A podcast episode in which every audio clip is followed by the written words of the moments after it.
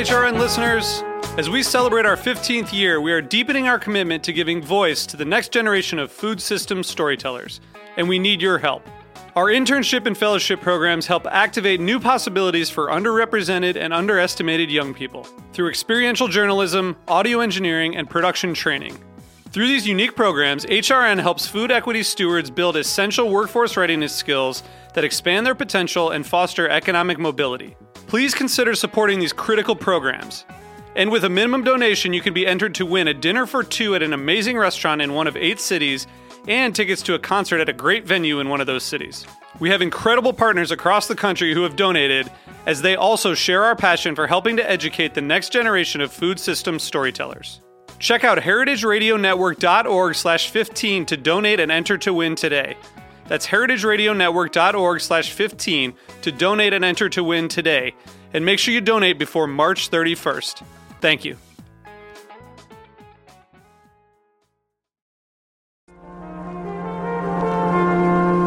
Broadcasting live from Roberta's in Bushwick, Brooklyn, you're listening to HeritageRadioNetwork.com.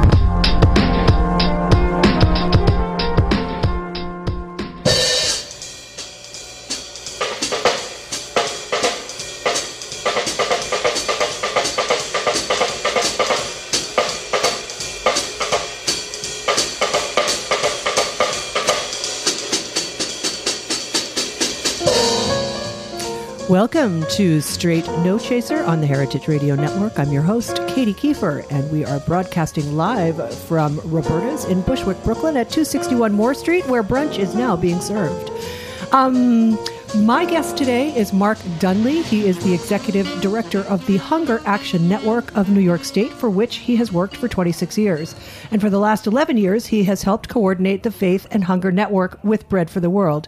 He is a co convenor of the New York City Food and Farm Bill Group, and that's what we're going to be talking about today. Welcome, Mark. Thanks for joining me in the studio. Well, thank you, Katy, for having us on. Oh, it's a pleasure. Sorry, I'm just trying out my headphones because I can't hear you. um, so, Mark, you guys have been working on something called the Food and Farm Bill. Why NYC Cares, which has distilled five essential elements that you feel must be addressed in the coming uh, new Farm Bill for 2012. And one of the principles stated um, one of the principles stated is this restoring competition, promoting fairness, encouraging decentralization, and developing scale appropriate programs will contribute to the future vitality of small and mid scale regional, rural, and, far- and urban farm and food enterprises. So, why don't we start off by just talking about how consolidation in the food industry has affected competition, fair wages, consumer prices, and some of the other elements that you address in your work at the um, Hunger Action Network? Well, a lot of the competition issue is about trying to really help small and medium sized farmers. Um, they really have lost their independence over the years and have become uh, contract farmers or even serfs in many ways for a few large um, producers, processors, uh, from, from Walmart to um, Perdue Chicken. And, you know, they're required to enter into these contracts that last for often seven years and virtually everything about their operation is dictated by their contracts, including how much square feet they give to each chicken, or whether they cut off the chicken's beak, or whether they put antibiotics on it. And it dramatically decreases the quality of the food that we're eating, but it also really decreases the uh, income that farmers can can receive, and, and, farmers are sort of over the barrel and don't have much choices about where they do. It may not necessarily negatively impact upon the price of the food we, we see at the uh, supermarket shelf, but it really makes it very difficult for the small uh, family, medium sized farmers to to exist, and it's also dramatically decreases the quality of the food that we eat. That we end up with a, a food system that is awash in overly processed food with high sodium, fat, um, you know, content that leads to a lot of health problems. That that is definitely true. But let me ask you though, you know, the, the, those contracts have allowed food prices to go, as you say, they, it hasn't really had a negative impact on the consumer. On the contrary, it's it's the reason we have such cheap food here. So how would we balance? how would we balance um, restoring integrity to the medium-sized farmer in terms of income? While at the same time balancing those that income increase for them with the needs of people who are possibly low income and who aren't able to pay for the real genuine costs of raising chickens or whatever it is that we're talking about. Well, one of the things is to try to change sort of the financial incentives or subsidies that we provide in the Farm Bill to actually reflect the type of foods that we want people to eat. And so we we promote things like corn, which it gets torn into corn syrup, um, and, and sugar, and things like soy that gets turned into into fat, rather than providing the incentives to uh, fresh fruits and, and, and vegetables. And a number of years ago, the Hunger Action Network was one of the few anti-hunger groups, and in fact, one of the few consumer groups that came out in support of the Dairy Price Compact to try to give more of the um, price of milk to the farmers actually producing the milk. And a lot of people ask us that question well, how can you support this when it might increase the price of, uh, say, a carton of milk for the school lunch program by two, three, or four cents? And we said, if farmers don't exist in America, especially the, the, the backbone of the family farms, um, then food prices are going to be through the roof. And that we need to create a sustainable food system that provides both an adequate wage and an adequate income to the family farmers and the farm workers, while also providing us you know, healthy food at a reasonable price. So, in a lot of the debate about the farm bill, it's not about driving down the prices of food. You know, I don't think anybody on the consumer side would object to it. It's about creating a food system where healthy food is more affordable and so that you don't pay you know three four dollars you know for you know one big pepper uh, when you can go to the you know fast food uh, chicken place and you know get a chicken dinner for four dollars, and you know, and the result is in many low income communities is much more affordable and time uh, effective to spend your time buying processed food from fast food places that's not healthy for you rather than buying you know the fresh produce and the fresh vegetables which we all know is really what should be more part of our diet. Yeah of course. Um, another one of the principles that you um, bring up in your five principles of the excuse me of, of the Food and Farm Bill, why New York City cares. We must look to innovative methods to strengthen our regional food systems as a means to regain economic vitality. We must provide entrepreneurial opportunities, foster business growth and job creation in rural and urban production, processing, and distribution.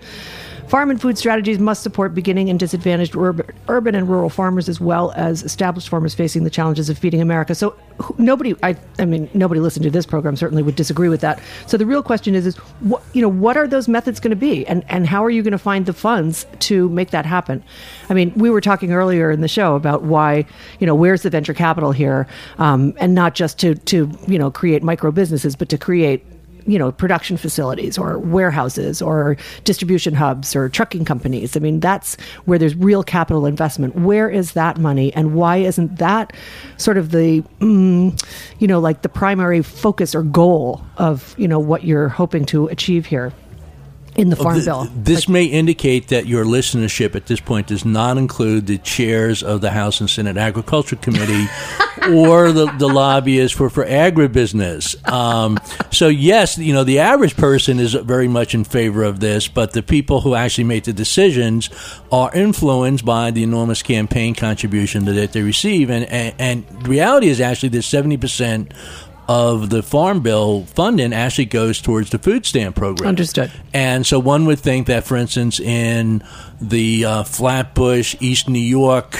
um, neighborhood, um, which has the sixth highest rate of hunger in the country, that that would be, you know, our congressman would be jumping up and down about the farm bill. But, part of the problem is that the people who make the decisions and pay attention to the farm bill in Congress often are the people who um, represent those who get the agricultural subsidies, and so there's sort of that. Um, you know disconnect. In the, you know in the farm bill you know there are funding mechanisms for this and we were talking earlier and it's partly about you know is the glass half full or half empty and we can point to a lot of good things that have occurred in the farm bill recently that provided seed funding for some of these type of innovative approaches for you know food hubs and regional food systems and community-based food processing and innovative projects and all excellent um, but the, the reality is that we probably have about a 20th I'm sorry, probably about one two hundredth of the money that we really need. I mean, for instance, I was just reading this morning that for the Healthy um, Food Financing Initiative, which supports a lot of these type of innovations, you know, right now I think in Congress they're talking about thirty-five million dollars.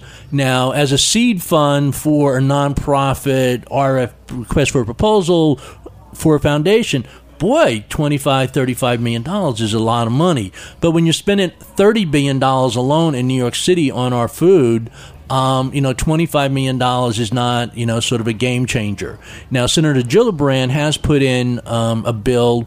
I'm not sure over the, the period of time this funding comes in, but she's looking for about a billion dollars, uh, probably over a five year period, to try to deal with the problem of food deserts, where we don't have access to fresh food and produce in a lot of low income neighborhoods, say in, in New York City. So I think you know everybody's sort of committed to the idea uh, on on paper, but they're not changing the money to move in that direction. And I've been doing this food policy issue for about 25 years. 25 years ago, we all talked about we need to deal with the problem of medium and small scale food processing. We need to deal with distribution. We need to deal with transportation for, for farmers. Everybody agrees. No one disagrees. And yet, 25 years later, we're still talking about it. And so, yes, maybe we've gotten 15, 20, 30 million dollars on the table, which is helpful, but it, you know, it's it's not comparable to the scale that we really need to change the overall food system. Yeah, clearly not. So why, um, why? First of all, why aren't the legislators in New York State, because we are an ag state after all? why aren't they? Haven't they been more successful in lobbying for funds like that in the past twenty five years? What is going on? and um, Jack is going out to do battle. Um, and why, uh, why, as we were talking before, why don't um, you know c- venture capital companies see more of you know an opportunity here in funding those kinds of endeavors. Because I do think that that it would su- probably be quite successful financially um, because I think there is enough interest in New York State and particularly in New York City to bring those those small scale farming uh, products into the city and certainly into institutions like you know school lunch program and stuff like that. Well, I think you might want to get some venture capitalists on your show and ask them. I you think know, I do. th- that that question, and you know, and I think uh, some people would argue, in fact, there has been significant progress in trying to do that. Uh, but also, I think food industry in general, in particular, has always been an industry with a very small. Um, profit margin. You're talking about 1 2% of, of, of the operating cost. So i think it's sometimes difficult for people to sort of conceive uh, you, you know about money in the food system. And one of the things we always argue with uh, economic development planners is they generally ignore food as part of economic development.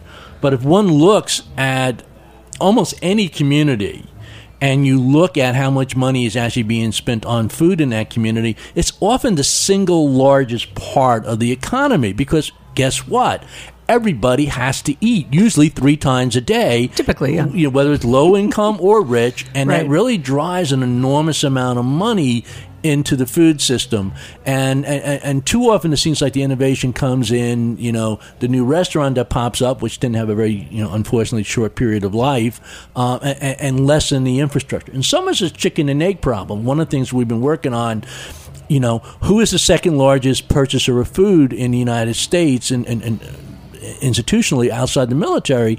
And that is the New York City government. And, Yep. and New York City government serves a million meals per day. And, you know, when I asked the mayor's office about this, they said, listen, don't argue with me about the need to um, buy local. We totally agree with that you have to solve the logistical problems of providing the food we need on a timely basis. And we say, well, it's a chicken and egg problem. If you would put out that you're going to buy X percent of your food locally, then the various people that need to create that infrastructure could go out and borrow against those contracts and get the investment needed to meet. But you know, without that, you're not going to have the food processing system in place. So you can take the produce that may come ripe in October and make sure that it's still available to the schools in February. Right.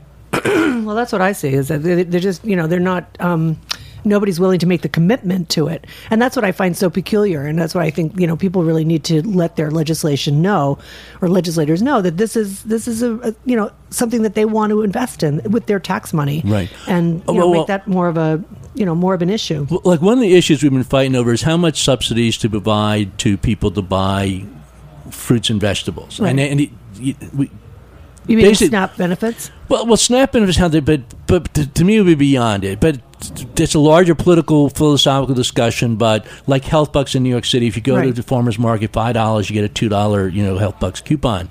And so in the compromise that they initially had come to, they came out with hundred million dollars, twenty million dollars a year for these type of incentives, which in many ways would be a big victory. And then one of our colleagues, Joel Berg from the New York City Coalition Against Hunger, said, "Well, I, I said, wait, a minute, twenty million dollars doesn't really sound enough to me. What number should we push for?" And he said five billion dollars. And then my initial reaction was, Joel, that's not helpful. You know, that that that's that's too far out of the, Yeah. the, the. But then I began to think about it. Well, wait a moment. You know, that really ends up being about a billion dollars a year. We're spending seventy billion dollars a year a year now in the food stamp program. So you're actually talking about dedicating 1.5% of the food stamp budget to purchasing healthy foods. That doesn't actually seem too unrealistic. I think we need to change the scope of the conversation. And I think many of us are very disturbed that we thought in this farm bill that the people who that the issue of health and food and their relationship with obesity and hypertension would become a more focal point of the discussion. And that's not occurred so far. It doesn't seem to. No, I don't notice that. I mean, not that I've been reading it, you know, cover to cover, but um, I have to say I haven't seen anything really that, that addresses that in any me- meaningful way. Um, there's a sort of like a, you know, a, a tip of the hat to it, basically, and then it's back to business as usual with, you know, whether or not we're going to subsidize corn this year and you know that kind of stuff. I don't see or oil seeds or whatever the big, you know, big money jobs are. Um, how how? Oh, let me see if I'm First of all, do we need to take a Jack? I believe it's time for a sponsor drop. Let us now just take one brief moment to um, thank our wonderful sponsors who subsidize this radio station. We'll be right back with Mark Dunlea.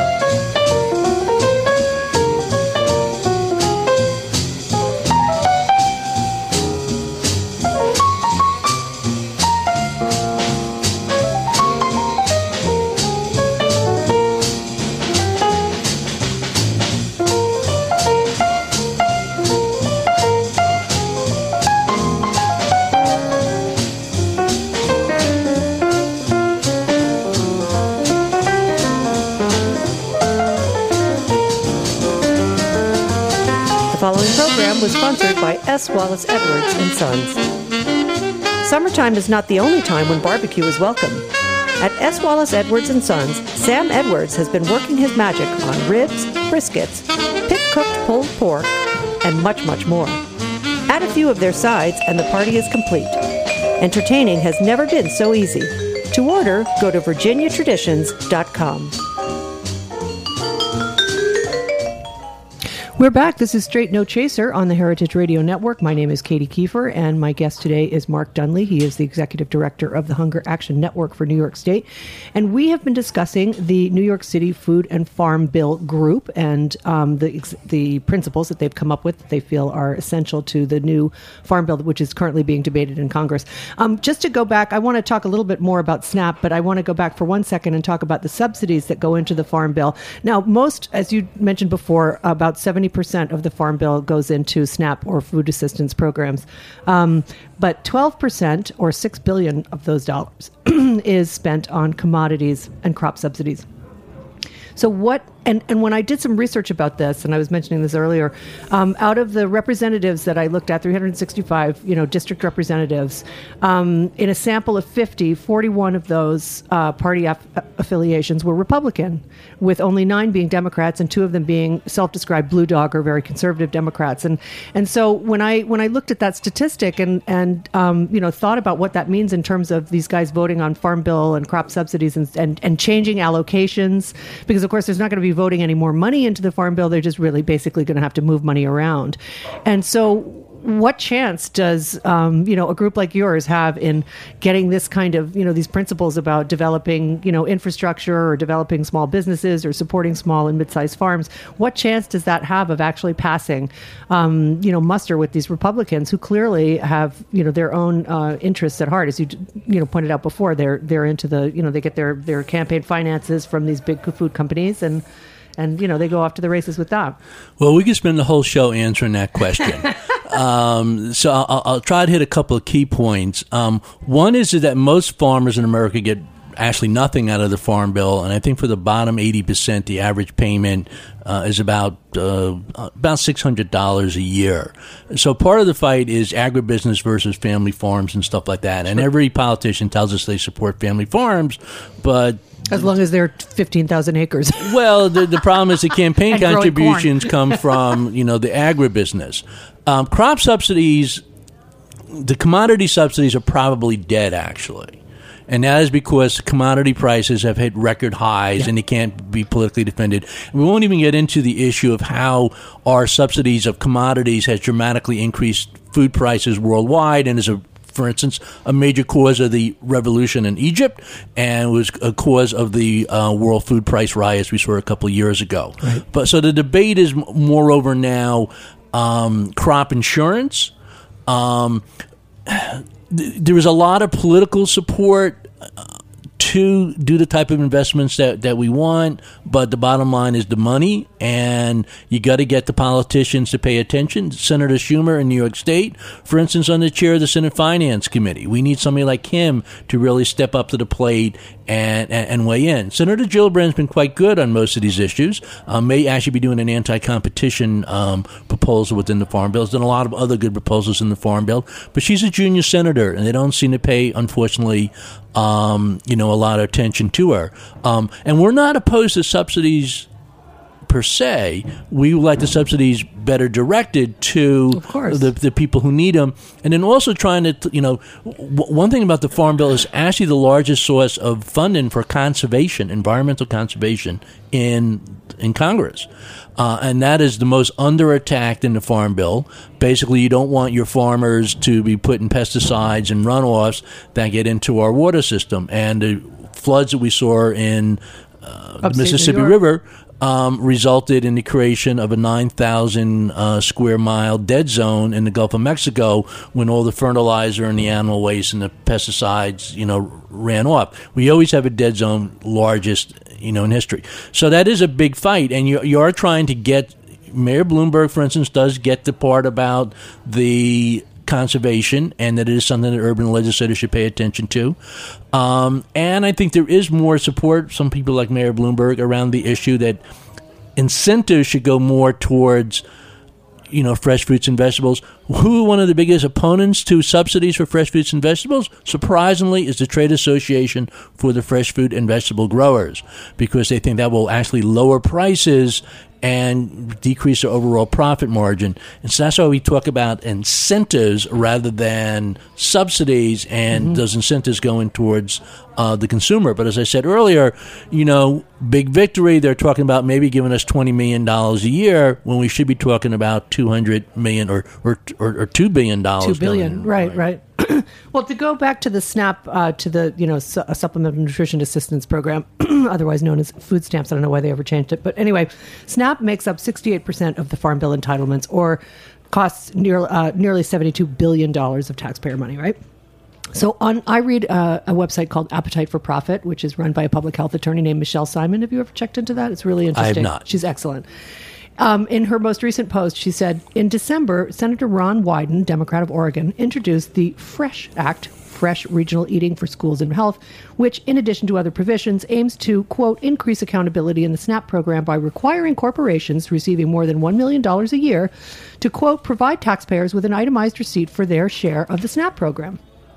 So what basically what that is saying is that right now SNAP recipients can use those dollars on pretty much anything in the grocery store, including you know soda, juice, snack foods, instead of keeping it you know to the to the sides of the of the uh, of the store as they say you know the the the, um, the fruits and vegetables the meats the dairy. So how would you respond to that idea of forcing these corporations to be accountable first of all? And secondly do you think it's fair to limit the use of snap benefits to dictate to people what they should or should not buy Another question we could use the entire show on. Um, I think that's a really interesting well, in, conundrum. Well, in general, um, the problem isn't what people buy with food stamps. The problem is what the American people buy overall. And the food choices made by um, people on food stamps, low income people, are pretty much the same, sometimes better, sometimes worse than what the average American consumes. The problem is that the average American consumes horribly in terms of their food dollars. And so there's two well, there's many different issues, but one would be a, really trying to do a lot more nutrition education to all of us about how to spend food more wisely. And then second, you know, changing our subsidies so we're not subsidizing the fat and the sugar and the salt in our food system, but in fact are subsidizing healthy food choices. That's the big question. And, and I, I looked before um, I came on when I saw your question that the New York City Food and Farm Bill Group have about 10 different bills that they're supporting at the federal level. That was not one of them. And I, I, I didn't ask them why not. But my assumption is that's not seen as really sort of changing the thing. My organization does not support. Um, dictating what people spend their food do- food dollars on. Some healthcare advocates do. We, for instance, were one of the food anti-hunger groups that supported the soda tax and that was something that Senator uh, Paterson, I'm sorry, Governor Paterson, should have been Senator, that Governor Paterson proposed, and I didn't know how bad soda was until, in fact, he proposed it. Mm-hmm. Um, and we, in fact, we continue to support that, even though that would drive up the price of soda and low income people buy soda. Um, but what we would have done differently than what he did was we would have directed that the revenues raised from the soda tax actually then go into um, nutritional programs, anti obesity programs, farm development programs, anti hunger programs, not just use it as a, a revenue scheme, which is why most people actually oppose it. Oh, just another way to raise money out of us. But if you're actually trying to change people's uh, behavior and then use the funds raised from that to create the type of food system you want, that is what we're more, you know, supportive of. Do I go to night at, uh, to bed at night worrying about uh, this idea that we should ban, you know, soda from um, food stamps. No, you know, it's, it's, to me, it's not the most critical issue one way or the other. I do go to bed worried about how do we get it so we're not buying the soda and the processed foods on a daily basis. Well, I mean, part of the reason that low income communities tend to, um, you know, have such a concentration on those products is because they don't have a full scale grocery store in their area. Isn't that true? So, so if you did something like the soda tax, then why wouldn't that, for instance, be a program that could be sponsored was where you get some, you know, I don't know, D'Agostino's or some guy like that to, you know, go in there and, and build a, a shopping center in or shopping, you know, grocery store in a in an income area that doesn't have a lot of service in that regard. I mean, yes. wouldn't that be what? And why isn't that more of a focus overall? Actually, well, that is what the I mentioned earlier. The Senator Gillibrand does have a bill that would mm-hmm. do that, and she wants about a billion dollars for it. We do have the Fresh initiative here in um, New York City that does do that. New York New York City seems to have a different sort of problem than other parts of the state does, and so I've actually criticized the people in the governor's office who put the program together, along with the mayor, that like the program for New York City, not going to work in the rest of the state. What they've identified in New York City with one of the problems being for access for supermarkets in low income neighborhoods is both the cost of the land and and parking problems, and so they try to uh, help subsidize the cost of land. Who has a car? Well, but they often are mandated by zoning laws to create a certain number of parking places in order to, to get in. So you try to reduce that, and also when you create these um, developments, that one of the requirements, if you're going to build a development, that you have to provide space for you know a supermarket at, at a subsidized um, you know type of price. Um, but that's not the issue in upstate New York. They'll bulldoze a neighborhood for you if you want to go put a low income you know uh, supermarket uh, yeah. you know in there. One is trying to educate, as I said.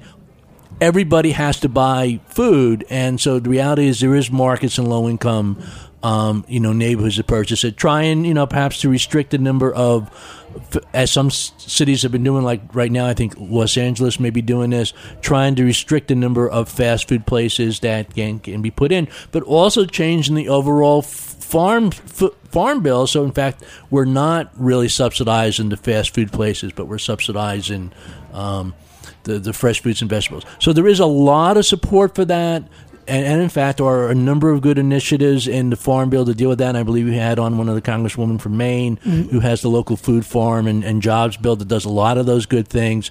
It's just that we're we're, we're trying to change the edges of the of the system rather than changing the whole system itself. Yeah, and that's I mean I feel like the you know all of these sort of edge edgy little you know things are, are really not attacking the central problems. I mean one of them also being just actually there's two, but one of them being the fact that growing row uh, growing you know what we call row crops or, or basically the foods that we eat on a daily basis is not as lucrative as growing uh, you know corn or soy or rice or one of the other things that are traded on the commodities market. That's one thing. The other thing is and this is here's here's my here's my final question for you mark before we wrap up why don't we have or shouldn't we bring back home economics or some way for kids to understand the relationship between what they're eating, their bodies, and how it affects the economy. Yes. And we should put more money in the farm bill, both for that and for nutrition education in general and uh, food education classes and stuff. We need to teach people how to eat properly and how to cook food. I mean, Right. I think it's a it's a lost it's a lost skill because it you know so few people now, especially low income where they don't have access, they are relying almost exclusively on prepared foods, and those traditions are going away. So, you know, that's sort of my pet peeve, and I, I almost I ask almost everybody who comes through the studio. Don't you think that we need to bring cooking back into the school system? I think shop would be a great thing to bring back into the school system too. But right now, I think cooking is really paramount. So, Mark, why don't you give people a little information about your website uh, and tell them how they can get involved? And um, thank you very much. Well, we have a wiki page, which I'm now desperately trying to f- find. um, food, foodbillnyc.wikispaces.com if you want to find out more about the Farm Bill. And we usually meet uh, once a month over at the Just Food office, and there's a whole bunch of committees on community engagement and rural and urban alliances and policy people can get involved with, or they can contact the Hunger Action Network, www.hungeractionny.org or call us 212-741-8192 or just go call your congressperson and say what are you doing about the farm bill? And you know why aren't you doing more to promote healthy foods and family farms and strong environmental measures? And you know stop giving all the money to agribusiness. Thank you, Mark. That's a lovely sentiment. Thank you. Um, Mark Dunlea, my guest, uh, thank you very much for joining me today. Next week, folks, next week will be Ag Gag, agricultural gag laws, which are rearing their ugly heads all over the United States. I think Iowa just uh, engaged with one. My guest will be Amanda Hitt from the Government Accountability Project, the nation's leading whistleblower protection and advocacy organization. So that should be a very interesting show. Please uh, stay tuned for that. And um, thanks to my sponsor, S. Wallace Edwards and Son. Check out www.virginiatraditions.com for more information about his incredible third generation Cure Master chops. And thanks to Jack Inslee and to the Heritage Radio Network. We'll see you next week. Thank you, folks. Bye bye. Thanks for listening to this program on the Heritage Radio Network. You can find all of our archived programs on heritageradionetwork.com, as well as a schedule of upcoming live shows. You can also podcast all of our programs on iTunes by searching Heritage Radio Network in the iTunes Store. You can find us on Facebook and follow us on Twitter for up to date news and information. Thanks for listening.